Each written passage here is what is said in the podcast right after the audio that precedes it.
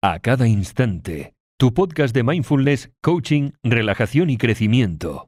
Escucha un nuevo episodio cada lunes, miércoles y jueves.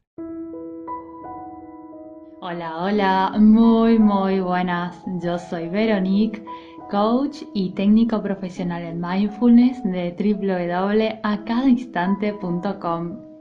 En el episodio de hoy quería saber si alguna vez la falta de paciencia ha hecho que te sientas mal y desilusionado o desilusionada.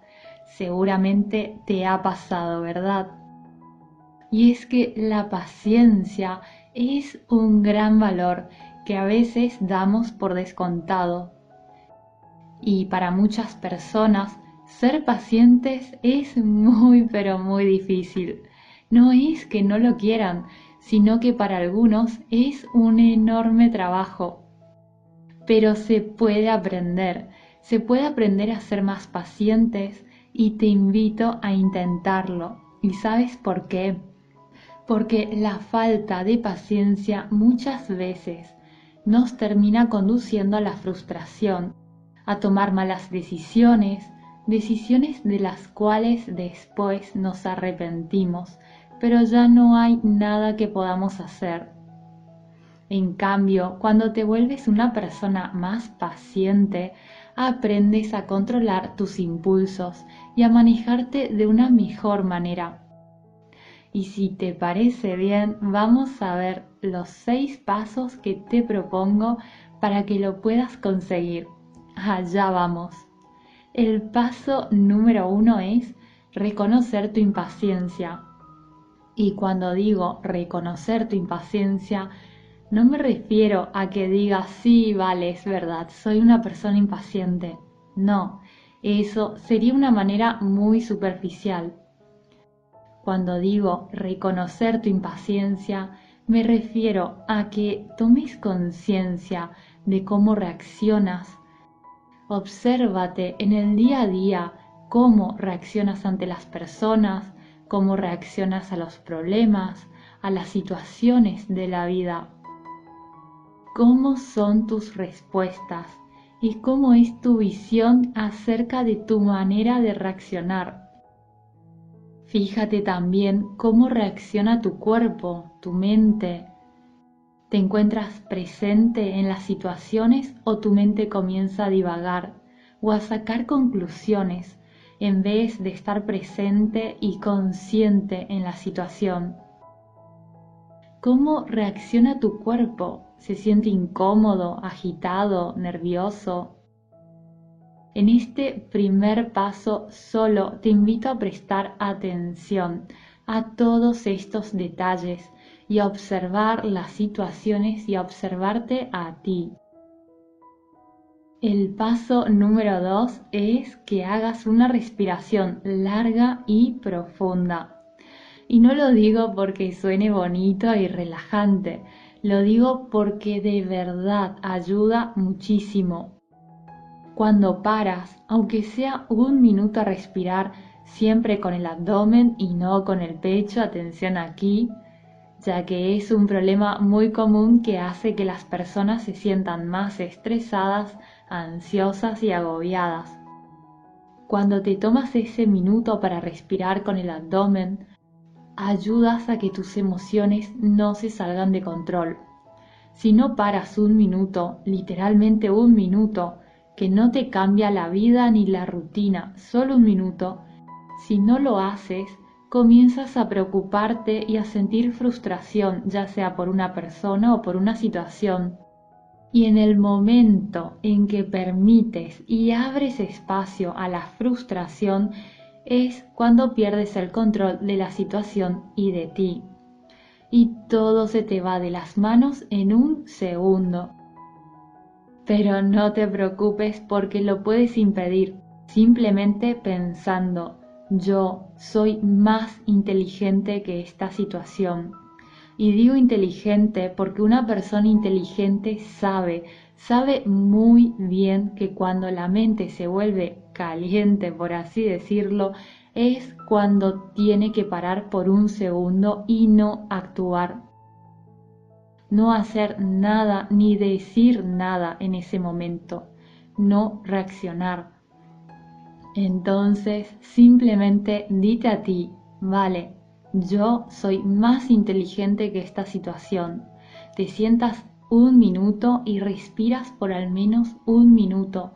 Si tienes cinco minutos, aún mejor, para respirar siempre con el abdomen y no con el pecho.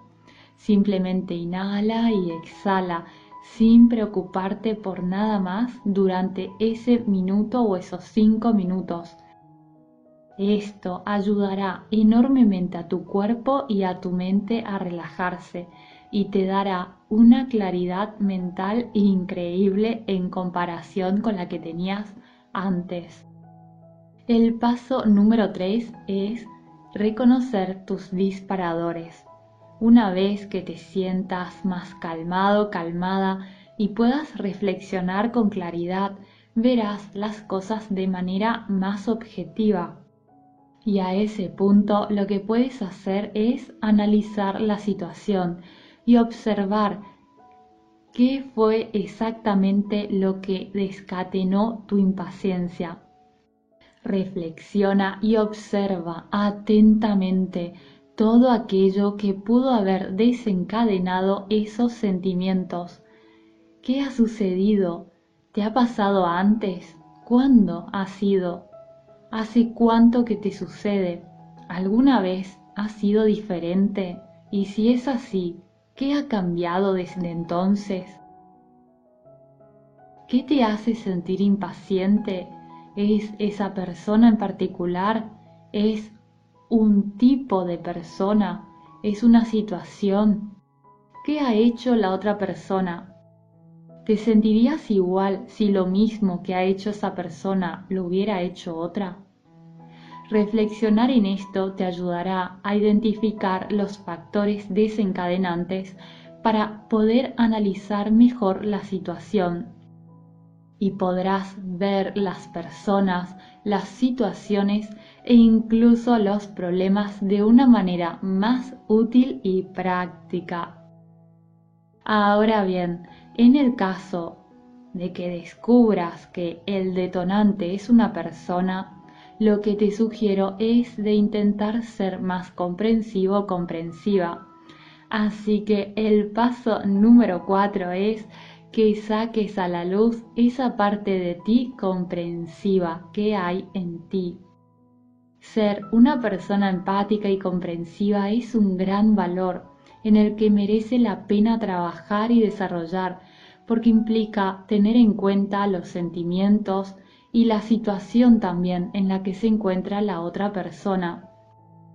Es simplemente esa capacidad de ponerse en los zapatos del otro, tratando de comprender aquello que está experimentando en este momento. Ir siguiendo todos estos pasos te ayudará no solo a ir con más calma, sino también a ser una persona más abierta. Y llegados a este punto, llegados a este paso en el que tendrás una mente más abierta, el paso número 5 es que te cuestiones cómo ves las cosas. Pregúntate si vale la pena seguir por el camino de la impaciencia Pregúntate si la impaciencia es realmente la respuesta correcta en esta situación particular en la que te encuentras. Y cuando te lleguen pensamientos a favor o en contra, cuestiónalos, desafía tus pensamientos. Y no solo aquí cuando hablamos de paciencia, desafía tus pensamientos siempre, porque muchas veces creemos que creemos cosas que en realidad son el fruto de las historias que nos hemos estado contando o que nos han contado. Y a veces te basta desafiar esas historias y cambiarlas, cambiarlas por una que te sea útil, por una que te resulte conveniente. Y el paso número 6 es que tomes una decisión Sí, así es, mi querido amigo, mi querida amiga, decídete. Una vez que te hayas tomado el tiempo para ir haciendo todo esto, una vez que has observado la manera en la que reaccionas, que has explorado tus sentimientos y identificado distintos puntos de vista, toma una decisión. Decide cómo quieres responder la próxima vez. Cada situación será diferente, pero de todos modos puedes decidir en qué estado mental quieres encontrarte la próxima vez. Y es ahora el momento en el que tienes que decidir esto, para así saber cómo reaccionar y qué respuestas dar. Y no te preocupes si no lo consigues a la primera, porque es un proceso. La paciencia, la empatía, observarse a sí mismo no es algo que se pueda conseguir en cinco minutos, es algo que se va incorporando día tras día. Pero vale la pena trabajar en ello porque tu vida y tus experiencias de vida se enriquecen con la paciencia porque no es lo mismo vivir una vida en la que reaccionas y reaccionas mal que vivir una vida en la cual en cada paso que das tienes tú el control de tus emociones, de tus pensamientos y de consecuencia de tus decisiones. Y por último, ya sabes que me puedes escribir en los comentarios para cualquier duda o sugerencias también. Me encantaría saber de qué te gustaría que hablara en los próximos episodios, ya que este podcast no es mío. Como siempre te digo, es mío y tuyo, así que encantada escucharé tus sugerencias. O también si quieres escribirme en los comentarios en iVoox para saludar, que me encanta saber que estás ahí.